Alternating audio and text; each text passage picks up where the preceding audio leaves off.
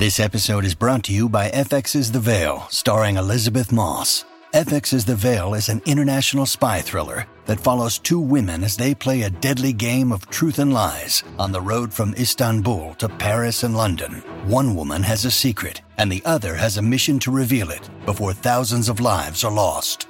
FX's The Veil, now streaming, only on Hulu.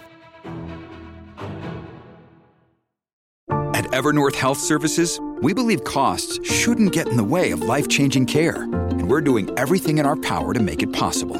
Behavioral health solutions that also keep your projections at their best? It's possible. Pharmacy benefits that benefit your bottom line? It's possible. Complex specialty care that cares about your ROI? It's possible. Because we're already doing it. All while saving businesses billions. That's Wonder made possible. Learn more at evernorth.com/wonder. Welcome to the New Books Network.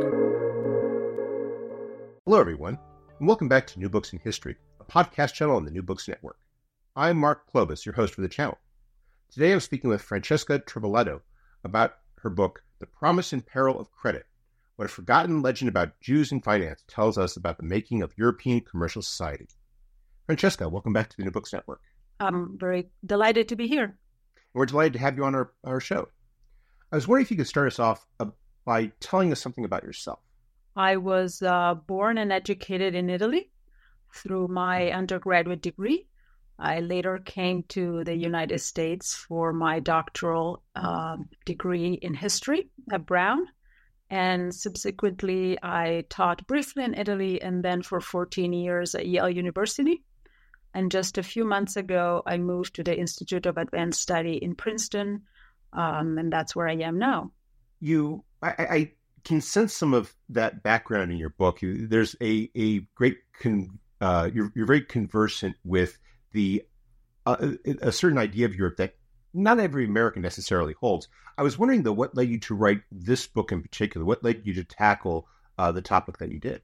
Well, um, I don't know if what you are referring to, perhaps in part, is the fact that uh, when I was educated in Italy, there was uh, quite a lot of um, overlap between uh, the training in medieval and early modern history, uh, but that we can return on that. What turned, uh, what led me to write this book uh, was a combination of a chance encounter. Um, I was rereading a very well-known for uh, historians of the 17th century merchant manual. In fact, a blockbuster of Europe's merchant manuals at the time and was um, really taken aback by a passage in which uh, bills of exchange, about which we will be talking, which are instruments of um, financial speculation as well as long distance trade, their invention was attributed to medieval Jews. I'd never heard of this story. I had previously written a book on Jewish merchants, and I was really struck by the fact that I knew the story was not true because historians have long uh, um, interrogated the, the origin slash evolution of these financial instruments. And uh, by the time I came across this um, really uh, extraordinary and surprising uh, statement, uh, the development of um, digital um, resources for those of us who study the pre modern period, particularly the digitization of a vast array of rare books that are normally held in uh, separate libraries or in separate collections and not very accessible. Not um, those digital reproductions uh, have allowed me to jump from one text to another in ways that would have been unthinkable only 10 years ago. And uh, to reconstruct the, the genealogy and the legacy of that statement, and particularly to establish how incredibly widespread it was. But the long term, pre- you know, this was sort of the, the chance encounter, the really long term preoccupation, and the reason why I stuck with this uh, statement that uh, I knew to be false and uh, it was that in part because uh, um, I was trained in Europe, and that certainly is another connection. Um, I was trained in a history department always, although um, I spend a lot of time speaking with economists who are interested in uh, pre modern history.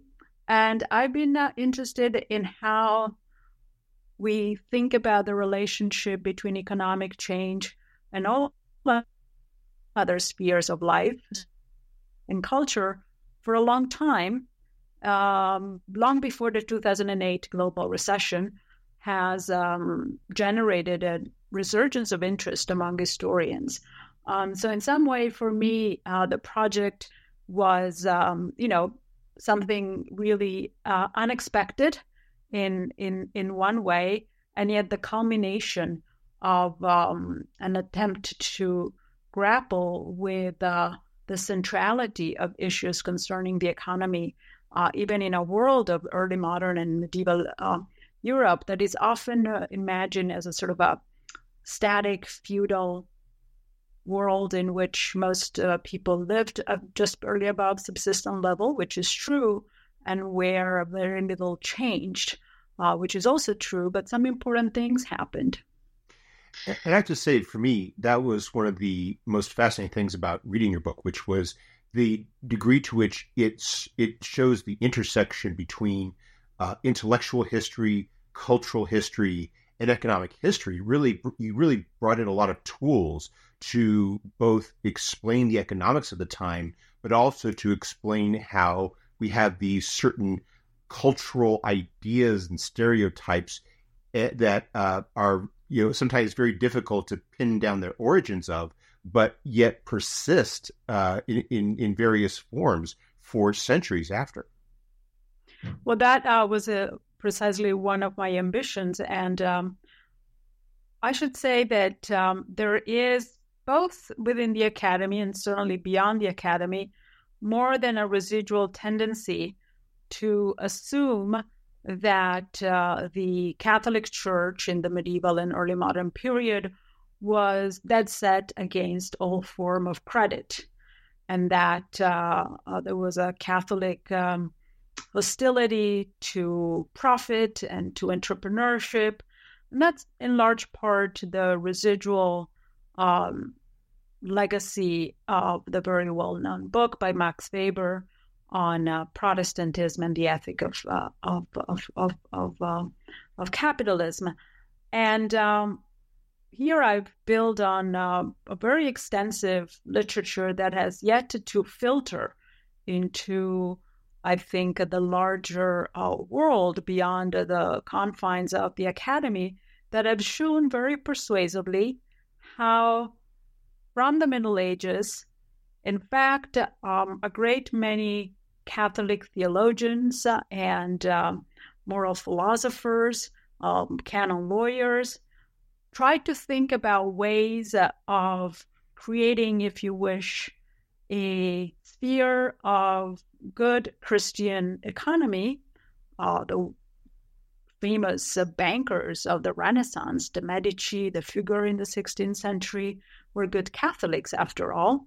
Um, and to and developed and, and, and, and deployed um, ideas about Jews and usury as a contrast. So the, the Catholic Church was uh, not um, sort of the intransigent, um, monolithic institutions that we imagine. And I'm not trying to redeem um, the Catholic Church, far from it, in fact, but to try to show that what these moral theologians were grappling with is something with which we're still grappling with in many ways. That is, how to support the expansion of market forces, including finance, uh, financial um, instruments uh, that have the potential of benefiting the state and society at large, and at the same time curb the excess of the market and finance. And that is the central conundrum with which a great many thinkers from the commercial revolution of the Middle Ages to today, and policymakers and thinkers and authors of a very diverse background have been intent uh, with. I think it, it maybe maybe you know there's one slogan with which everybody is familiar, which is the invisible hand. And we tend to think of Adam Smith's invisible hand as the first inconditional praise for self regulation of merchants. In fact, Smith, first of all, was not so unconditional in his praises, though he did fear state monopolies more than he feared merchants. But Smith was also not the first European author to have praised merchant self regulation. Um, so many before him tried to understand how to set the boundaries of the market and finance in particular. So you're talking about a problem that, as you uh, just said, is one that in many ways we're still wrestling with today. And yet you also situate it within a economic environment which is in so many ways very unfamiliar to us. I mean, there are a lot of similarities, but there's also a lot of things that were very unique to the time. And one of the things that you identify, and, and, and one that's very central to your book, is this concept of the bills of exchange. I was wondering if you could perhaps explain to us what these bills of exchange were, how they worked, and why they existed back at that time. Absolutely. Bills of exchange are in some ways the shadow protagonist of the book, and I do go uh, to some length in explaining their specificities because I don't I don't want to I didn't want the book to be a generic book about the anxieties of credit, but to tie um, these contemporary dis- discussions to the very specificity of uh, the financial instruments that prompted those discussions. So of exchange, in fact, uh, were um, were used uh, until you know the 1960s and late in 80s, but uh, less and less in the 20th century. They were really um, mostly um, on everybody's mind between say 1400 and 1900. They were materially uh, small, thin pieces of paper uh, smaller in, than a modern uh, day check, but about the same, about the same uh, size, a little less than a modern uh, personal check. And they uh, originated as the need to transfer currency in a different location uh, and in order to finance the long distance trade of commodities. So if you are, say, in if you're in Venice, in the 16th century and you want to import uh, wool from Belgium, you need to send some money to Belgium, and that's where the Flanders were a center. Or, or, or in England, say you want to import wool from London, you need to have uh, your agent to be able to pay for that wool. And so you could put uh, some uh, coins in the back uh, on the back of a donkey who goes through overland in Europe, and there was still quite a lot of overland trade in the 16th century. You can put uh, um, some coins on board a ship that goes uh, all across the Mediterranean through the Strait of Gibraltar and up to London. Um, but in both cases, you run a great deal of risk that uh, you may be, the ship may uh, sink or your traveling agent uh, across the Alps may be robbed. So instead, these paper instruments allow allowed merchants to order the deliverance of local currency at distant location, and that's how they were um, how that's how they were born.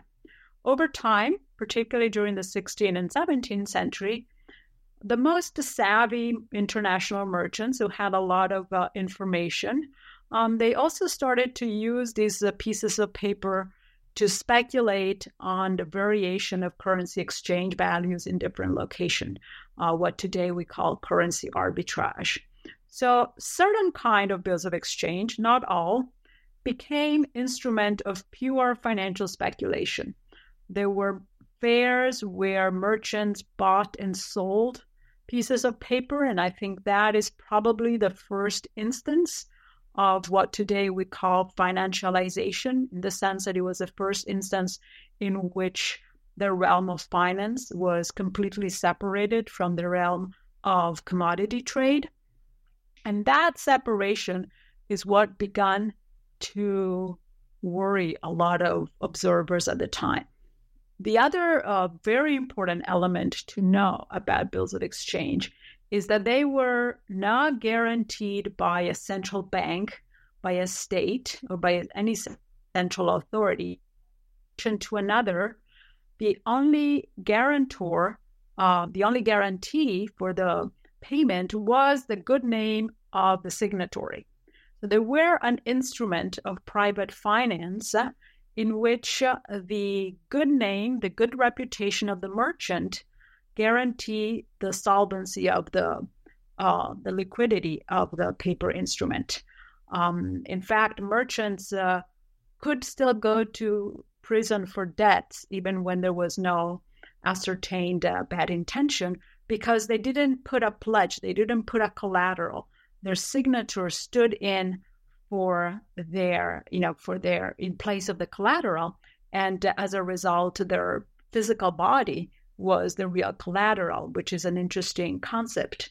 Um, yeah. I should say that that that real quickly that that's the part of it's one of the things I thought was really fascinating as I was reading your book, which was that you're on the one hand describing this uh you know this this it, it's it's like I can see elements of what we would nowadays call you know modern economics, modern finance, you know the the challenge of of, of transporting capital long distances, but they're dealing with it with you know they do these medieval and early modern tools. They don't have telecommunications. They don't have uh, branch banking. So it, it, it's much more dependent upon uh, you know it's much more personal. You have these elements of trust that that really are uh, very that, that that showed you know just how they were in effect uh, you know using these medieval tools to you know operate a, a, market in ways that are very modern to us. It was it was a really fascinating way of dealing with it. And you also though explain as well how you know they were doing this and it worked to you know to to an extent, but at the same time there was also this fascinating uneasiness that you see nowadays as well when we talk about modern tools of finance and the financial you're talking about financialization and separation from uh, from uh, uh, commodities and how a lot you see it at Easiest nowadays in so many articles and how they had it back then with the tools they were using back then because of a lot of the same concerns about trustworthiness and value. Well, that's the fascinating part uh, for me as a historian to deal with a with this period because you know if you think it takes at least several weeks, possibly months, depending how things go, to complete a transaction between London and Venice. Uh, it takes up to through to three years to complete a transaction between, say, Lisbon and India. And these things were going on all the time, and the risks were extraordinary. There was um, branch banking, uh, there were pretty sophisticated uh, uh, um, banking uh, system, but, and this is what I want everybody to grapple with information never traveled faster than human beings before the telegraph. I mean, there were experiments, you know, lighthouses you can think about as a way of transmitting information. Uh, some merchants occasionally used uh, uh, traveling pigeons. But fundamentally, whether you put a sack of coins or a piece of paper on board of a ship, either of them would only arrive, arrive when the ship captains conducted the ship to its final destination. And so that's the staggering thing. We're not, we're used to information being instantaneously uh, uh, transported, instantaneously um, transmitted. And even before email, and that's hard for people sometimes to remember, but you could still, you know, send a letter, put a stamp, and we still do that occasionally. And the letter goes on an airplane and uh, and uh, and arrives quite fast. But the and so all the information that circulated, whether about commodities, whether about the wars and the pirates that were um, influencing what was going on in the market, uh, or information about the reliability of these merchants who were signing these pieces of paper, everything took a really long time. And yet, as you said, it's amazing how much they did uh, in spite of these um, staggering risks. Another thing that com- comes very clear in your book is how they develop these tools, these means of you know engaging in commerce, and then at, uh, as time goes along and these procedures become regularized, people start to sit down and provide manuals for them. And this is where you start to talk about the figure of, and I, I apologize if I mispronounce, uh, mispronounce his name, Etienne uh, Cleirac. Cleirac, yes. Yeah. I was wondering if you could perhaps uh, talk a bit about him and the role that he plays in uh, the story that unfolds in your book. Yes, so the this is a name that is not only hard to pronounce for you; it's just simply unknown to everybody, including the vast majority of specialists in the field. It does not belong to the canon of European economic thinkers or um, anything of that sort. I track him down through the digital tools I mentioned earlier. And this is an important paradox because thanks to those digital resources, I think I was able to give us a less anachronistic account of who were the authors who mattered at the time, including him. Um, he wrote a, he assembled a volume of maritime laws to which he has added his own commentaries that was published in Bordeaux in 1647 it was reprinted in a second edition in 1661, which was available in at least 1,200 copies, which is an astonishingly high print run for a non religious book of the 17th century. It was extremely rare for any, uh, even some of the great works of the Enlightenment were not published in as many copies.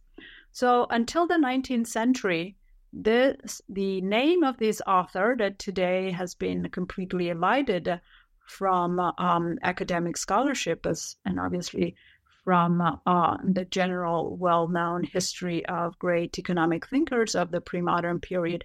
Actually, he was the one who had made available the most comprehensive collection of maritime laws. Now, why are maritime laws important? This seems to be a very arcane topic. But think about the 17th century as a period of great colonial and commercial expansion by European states. And France was trying to be competitive in that international arena. And the 17th century, it's also a time, in France in particular, when the legal status of merchants improves and when uh, the crown begins to erode the structure of feudalism to create incentives for the landed aristocracy to invest in trade. So, since trade is international, the, the trade about which most of these uh, uh laws discuss, and yet there are no international arbitrary uh, institutions, um, institution of arbitrations or inter- international arbitration, you realize that there is such a fragmentation of local laws. And yet, when you sign a contract in one place, you want to make sure that if something happens and you need to litigate that contract in another port cities, uh, uh, the people who uphold that contract know how to use it, and that uh, um, law, uh, lawyers and judges who are mostly trained in law school, where commercial and maritime laws were still not a very important topic, would know how to adjudicate these cases. And that's um, those are some of the reasons why this volume uh, by Etienne Cleirac was so incredibly successful. He was later reprinted in four or five additional editions through the late 18th century. And um, I wanted to add two uh, two points.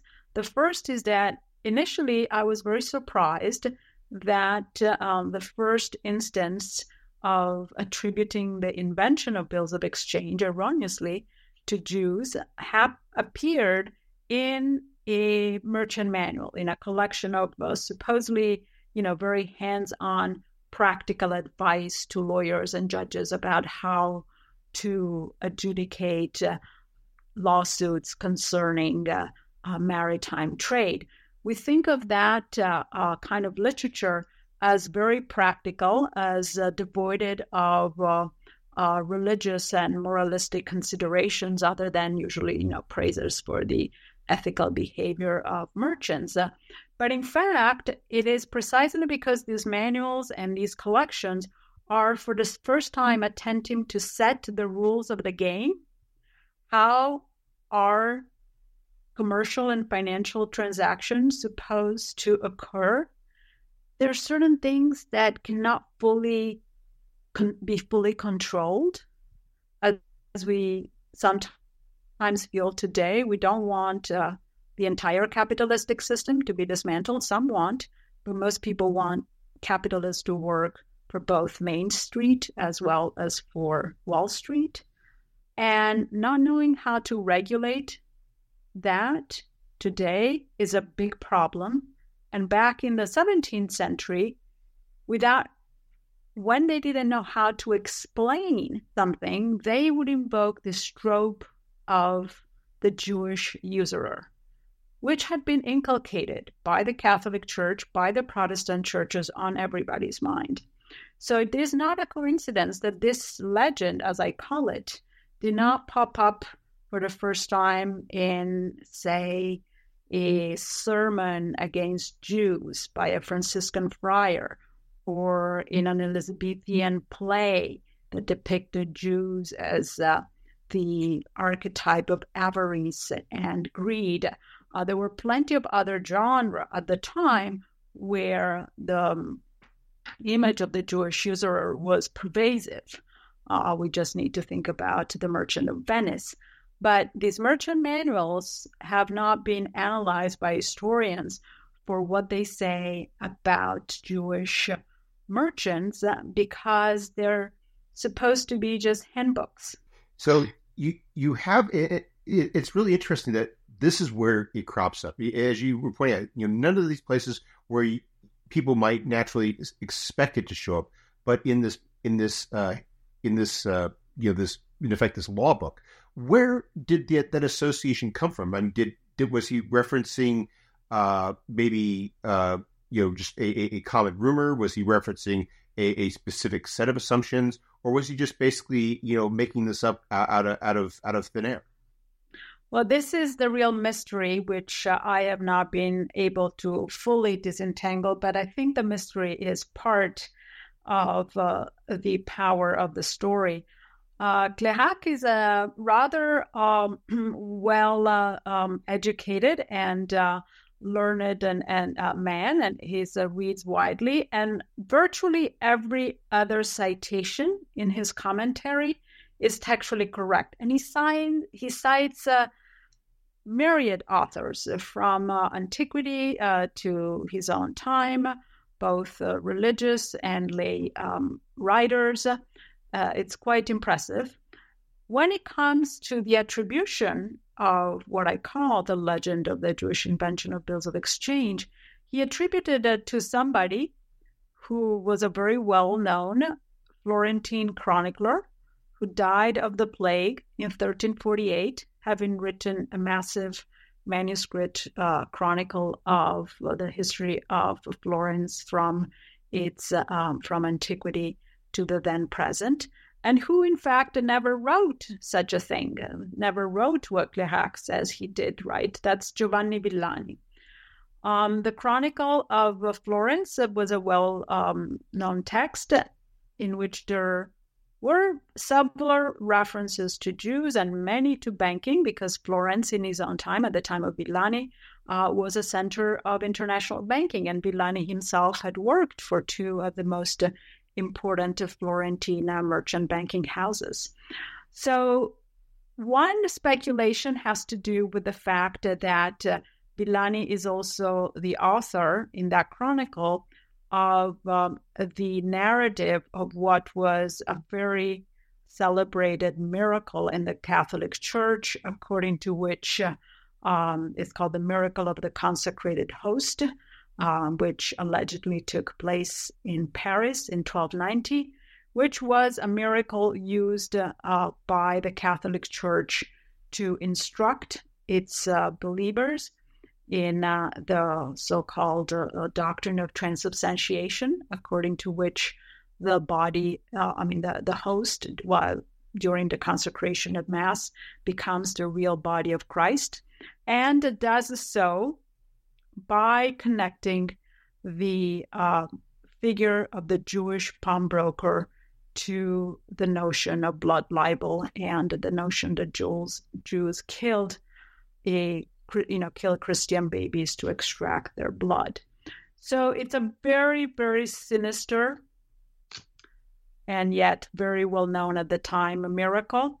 So the name of Villani, although textually inaccurate, certainly conjured up in the minds of Black readers uh, a association between the most nefarious um, and uh, uh, images of Jews that were propagated by the Catholic Church.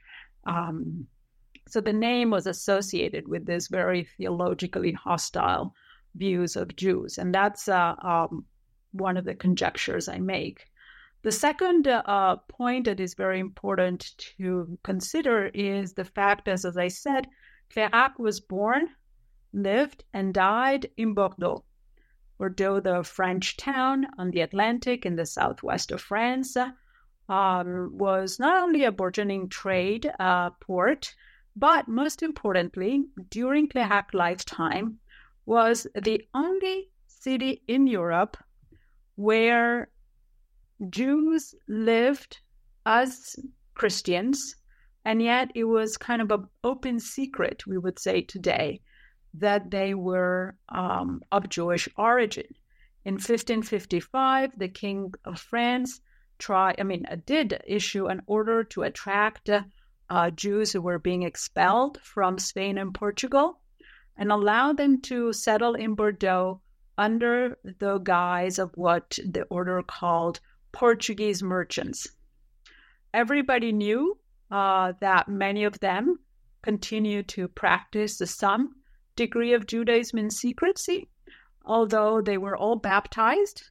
They were uh, buried in Catholic cemeteries, and until 1723, they could not uh, practice Judaism in the open.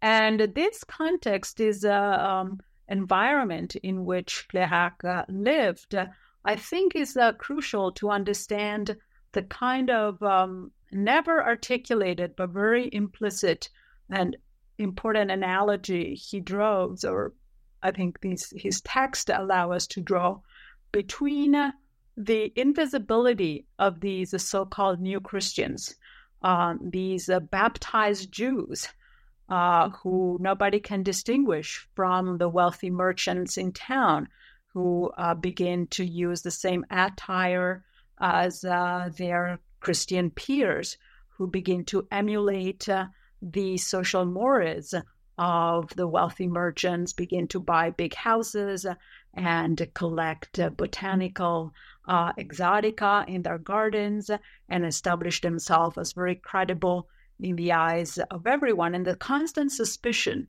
that exists about their allegiance to Spain, that was a political enemy, and their allegiance to Judaism, which was obviously the uh, religious enemy par excellence. Um, and the analogy between the invisibility of these crypto Jews in Berlin and the increasing invisibility and anonymity of the transactions the bills of exchange allowed merchants to do, and therefore the difficulty of distinguishing the more beneficial and productive uses of bills of exchange. With those, you know, if bills of exchange uh, fell in the hands of a clique of oligopolists who would um, trick naive borrowers, all that kind of anxiety about the anonymity and uh, um, increasingly pervasive use of financial instruments that were hard to decipher for those who were not initiated in the trade. If you look at the cover of the book, you see some picture of these bills of exchange. They're really coded, uh, written in code. They're hard to decipher if you're not a specialist. Um, and so, this analogy between the situation of the living uh, baptized Jews in Bordeaux and this obsession with bills of exchange, I think is very powerful. You go on to talk a good deal about usury, and you've already brought it up as a topic. I was wondering if we could perhaps take a step back and talk about usury as it was understood at this time in, in, in the late medieval, early modern period, and also talk about you know why it was so often associated with uh, Jews, for uh, rightly or wrongly. Well, first, it's important to say that uh, Judaism, Christianity, Islam, they all condemn usury. usury. Um, they all condemn uh, condemn uh, taking interests uh, on loans. The Bible uh, has an injunction against uh, lending to brothers. So that was interpreted as brothers being co-religionist. And that's why Jews cannot lend to Jews, Christians cannot lend to Christians, Muslims cannot lend to Muslims, and so forth. Um, the initial escamotage was uh, to create a situation whereby Jews not being brothers, in fact, were Christians uh, in the medieval church being the religious enemies that needed to be converted, if not occasionally um, also killed. Um, they could lend to Christians because they were not brothers. So that is uh, the sort of basic normative uh, situation. But the reality, as I noted earlier, was much more complex because, uh, first of all, the Roman Catholic Church was uh, the owner of vast properties. Um, certainly needed bills of exchange, for example, to transmit and uh, uh, transfer, you know, um, think about uh, indulgences against which Luther um, railed in the in 1517s uh, um, in order to transfer indulgences for one part of uh, Europe or even beyond to Rome. They their bankers used bills of exchange. So the Catholic Church uh, was completely embedded in the credit economy. Um, as I said, a number of Catholic theologians uh, um, created this notion whereby the Jewish usurer was as much as a real figure, the pawnbroker, as much as a metaphor. So if we go back to the Middle Ages, we find many authors who rail against Christian merchants who behave like Jews and, in fact, are worse than Jews because they're Christians. Uh, so that's one of the important uh, rhetorical continuity that we find between the medieval and early modern period. Um, this uh, insistence of using the Jewish usurer as a, an attack on the reputation of Christian merchants. In addition, during the early modern period, the word usury became to indicate more and more not just the charging of interest on a loan, which was its technical uh, definition originally, but uh, generic uh, usury was sort of a, a generic uh, condemnation of economic malpractice. And the combination of these two phenomena, the, the metaphorical use of the Jewish usurer as the bad merchant and the more and more capacious uh, attribution of um, user, you know, of all sorts of malpractices grouped under the name of usury, made it a very powerful rhetorical tool that could be invoked uh, in many, many cases. And I should say that usury was theologically defined as the opposite of charity. And this is important because uh, um, some listener may think about how do we explain the fact that sometimes Jewish users are seen as the pawnbroker who preys on the poor, on consumer credit, and people, you know, peasants who, you know, may have to only have a couple of worn out linen cloth, uh, linen sheets to pawn. And sometimes the Jewish usurer is the overly powerful international merchant who has the ability, supposedly, to wield uh, the uh, power. It's his power across, uh, you know, sort of the, the Jewish uh, conspiracy um, that can, in, in, international finance. Well, in fact, the international Jewish financiers and the Jewish pawnbroker are two sides of the same coin because they both act only in their own interest. They both are the opposite of charity, not as poor relief, but as a, um, a good Christian economy that serves the interest of all. So it, it is this incredible malleability of the figure of the Jewish usurer that makes it so pernicious and so resistant to, you know, and in fact, if you think about today, um, in very recent months and years, in um, to some extent in US and mostly in some parts of Europe, uh, certainly in Hungary, where George Soros uh, has become uh, the uh, epitome of everything that the government blames uh, for. Um, George Soros is depicted as the international Jewish financier, which is one side of the medieval Jewish pawnbroker. I was thinking about how this then plays also into what you were talking about earlier in the book about the uh, you know these these uh, merchants who were officially Christian but who might have been Jewish, and, and how those that those accusations of usury uh, when they're leveled against uh, Christian merchants also have that, that that subtext of maybe they're not really Christians, maybe they're these crypto Jews, and we can't really trust them, can we? Exactly, and that's uh, that's um, you know the the more and more uh, bills of exchange became routine instruments. They that you began, you know, by the 17th century when Cleirac is writing, you can endorse a bill of exchange and pass it on to the next uh, um, holder. Uh, so they become uh, instruments of international finance that is uh, increasingly movable and uh, um, more and more um, arcane. And the more arcane, the more uh, they are, the more they generate fear. Um, without without authors like Cleirac wanting to shut them down. This is very important. Cleirac is a theorist of early commercial society. He writes the Manual of Maritime Law because of maritime laws because he wants to contribute to the expansion of French trade. But there's something he can't explain, and particularly he can he feels that the law cannot regulate, and is that excess what uh, the regulatory framework uh, cannot pin down, then this very popular, pernicious, evil image of the Jewish usury serves as a placeholder. So we've now seen how the uh, the association gets introduced.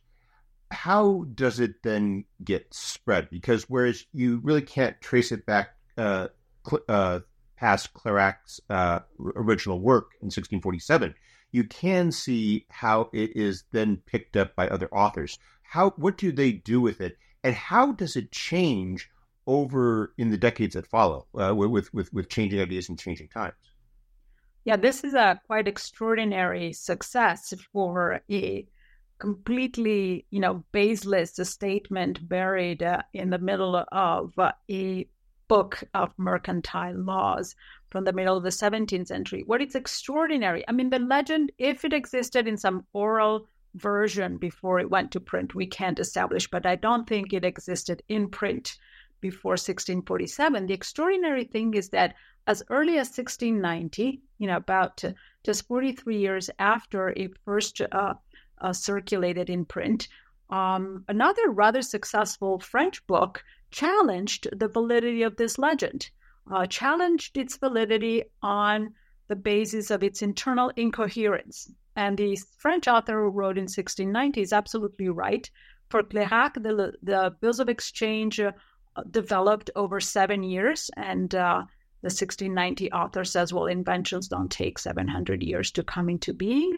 And he also points out that when French, um, when when Jews were expelled from France in the Middle Ages, which is how Cleirac believes uh, he they had invented bills of exchange in order to salvage their assets as they were being expropriated and needed to bring their whatever money they could abroad. Well, the 1619 authors rightly points out that when Jews were expelled and expropriated, it might have been hard for them to find Christian merchants who helped them smuggle their goods and their wealth out of the country. So he makes very reasonable uh, and actually, you know, points that should have uh, demolished the whole um, scaffolding of this uh, legend. And I think the fact that it persisted well into the early 20th century tells us the power of uh, the stereotype and the negative stereotypes that it mobilized. Interestingly, uh, the legend t- took on a kind of a second uh, uh, wave, a new life after the very well known French uh, Enlightenment, early Enlightenment author Montesquieu it a positive spin in his book on the spirit of the laws, in, published just a hundred years after Cleirac in 1748. And there, uh, Montesquieu was an aristocrat who was uh, uh, well predisposed toward commerce, a great enemy of the Catholic Church, and a real critic of monarchic absolutism. So he used the legend to say that Jews had been brilliant in inventing bills of exchange because now tyrants, this for kings, monarchs, uh, could no longer expropriate them or expropriate assets in general arbitrarily because instead of moving uh, bullion and coins, now you know paper instruments were being moved around, and so the tyrant couldn't just seize these papers, which, as I said before, uh, needed to you know needed to be cashed by those who signed them. And so Montesquieu spends very little time on Jews, but thinks that Jews actually stand at the origin for him of a progressive European commercial society that curb the excess of despotism. What we've been talking about up until now is a predominantly uh, French uh, development, where, where, you're talking about people like uh, Cleirac, uh, Montesquieu, uh, Jacques Savary, but you also describe how it goes beyond France and how it and where you see it starting to crop up in other places in Europe, in, in, say Italy, Germany, Spain, England, and so forth. How does it get disseminated? And is it, universe? Is it accepted equally everywhere, or is it, uh, or is the transmission somehow uh, delayed for one reason or another, or is it not accepted uh, as as fully by in some places as it is in others? Well, that is uh, the central, uh, an old and central concerns of intellectual history. How do in, you know ideas emerge, but also how do they um, disseminate, and why do they have more traction in one place and less in another? I can't summarize everything here, but the interesting aspect is that we find traces of the legend as far as Brazil and Russia. The degree to which the legend is embraced or contested varies enormously from uh, country to country. And the reasons are multiple. And that's uh, one of the important uh, exercises that intellectual historians have been doing in recent decades. Try to understand what is the role of the history of the book, because there's a physicality through which ideas are transmitted in this period. What is the role of the authoritativeness of the uh, those who are endorsing these ideas. Obviously, Montesquieu is so authoritative that just by vir- virtue of the fact that he told a version of this story, we find it in many other lesser texts that refer implicitly to Montesquieu. And thirdly, there is a question of the historical context are some countries or some regions better predisposed to absorb the idea of the Jewish usurer as a figure that stands in for the dangers of finance? Well, interestingly, I will just mention that in Amsterdam and in London, those are the only two cities where, after the early 17th century, there is a stock exchange. And uh, the stock exchange is the tip of the iceberg in early modern Europe. The vast majority of trade occurs just in very traditional methods.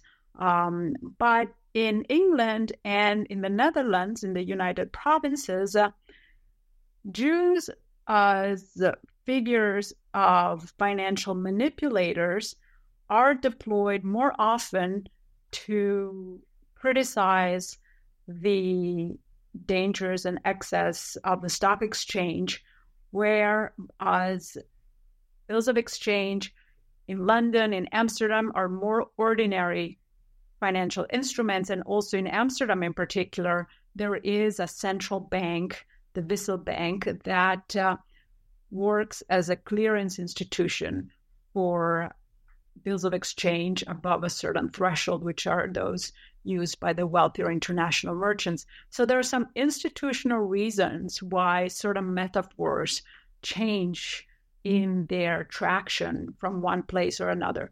So mine is an attempt to embed this in, in you know this intellectual history into the legal and uh, and uh, and financial institutions as well as the institutional excuse me as well as the religious and social history of the various European countries.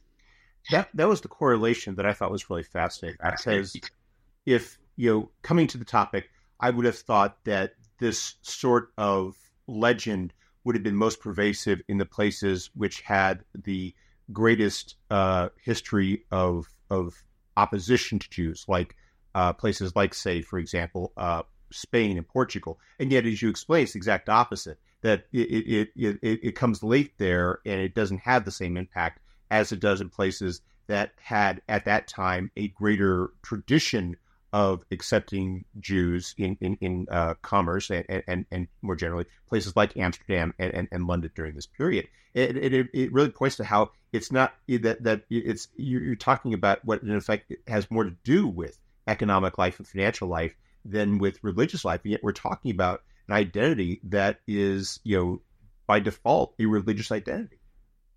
Well, that's uh, the puzzle with which I think all of us should be concerned that ideas are not divorced from the reality, but ideas are not the mirror image of material realities. And there's a force that they have in their own right. In uh, Jews uh, in, in Spain and Portugal had been had been expelled. Uh, they were curbed in, in, in many ways. They were vilified, um, but they were not be attributed the same uh, type of uh, of um, metaphorical function uh, as uh, in Amsterdam and uh, in London, where Jews, in fact, uh, did not uh, were not readmitted until you know well into the middle of the 17th century. There were no Jews in England before, and yet the ideas of Jews were very present. So it's not a um, you cannot have a simply materialistic interpretation of the history of ideas. Mm-hmm.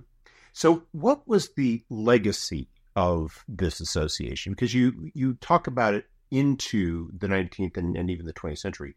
Know, to what degree was it engaged upon by authors, even as uh, bills of exchange uh, were, as you described, you know, gradually disappearing, and as concepts about uh, Jews as uh, subjects and then as citizens evolve as well? Well, the flourishing of this legend in the 19th century it's very important because we may be thinking, oh, these are ideas that people had back before the Enlightenment when they didn't know anything. But the French Revolution emancipated Jews in 1791. That is, gave Jewish men the same civic and political rights as their Christian peers.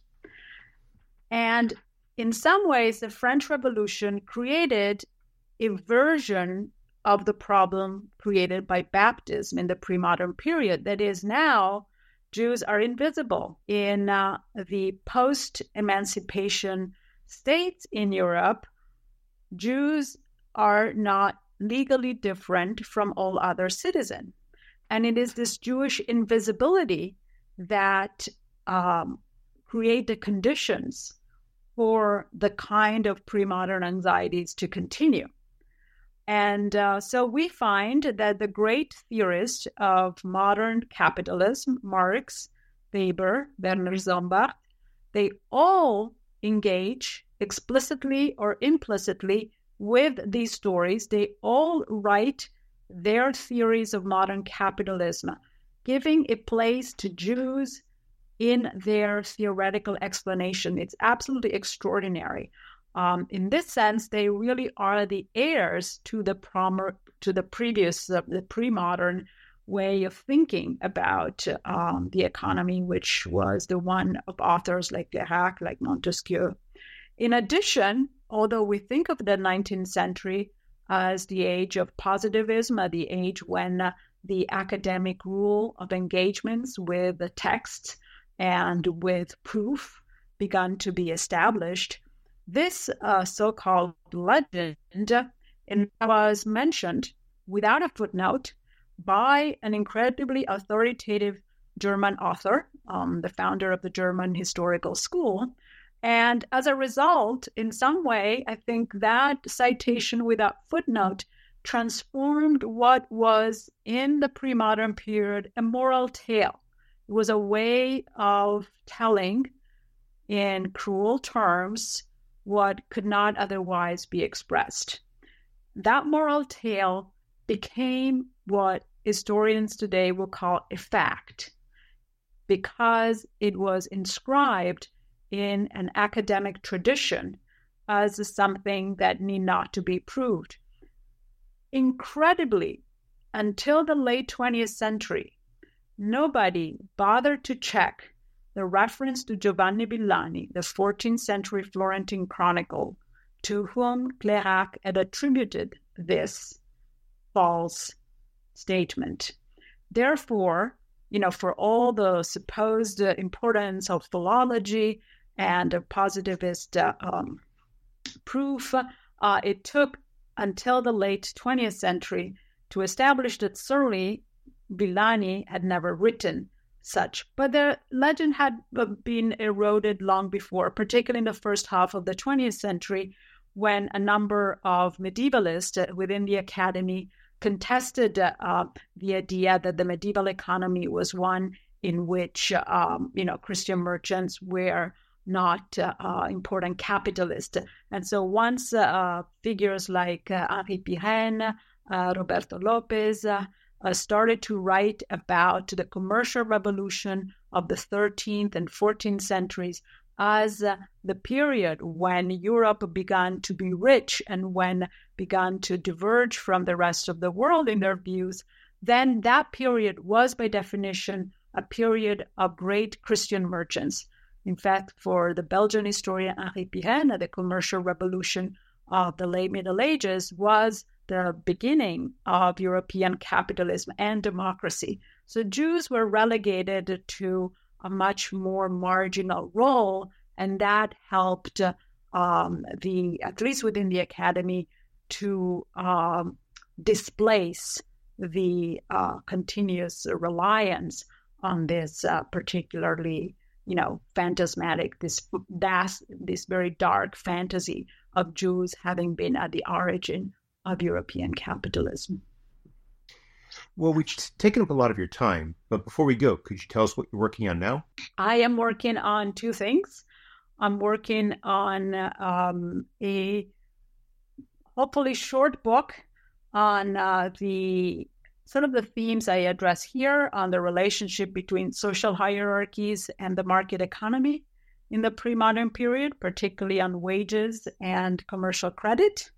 And I'm working on a very long term, very quantitative uh, study. Uh, so, the very different kind of work of 5,000 business contracts that were registered in Florence between the 15th and the, 9th, and the early 19th century and that's the sort of a new business history of Renaissance Florence.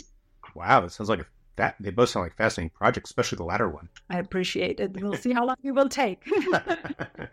well, hopefully, when you complete we could uh, complete that project, we could uh, have you back to talk about it because it sounds like it, it could really uh, change a lot of our understandings about it. That'd be wonderful. Uh, well, Francesca, thank you very much for taking some time out of your schedule to speak with us. I hope you have a wonderful day. My great pleasure.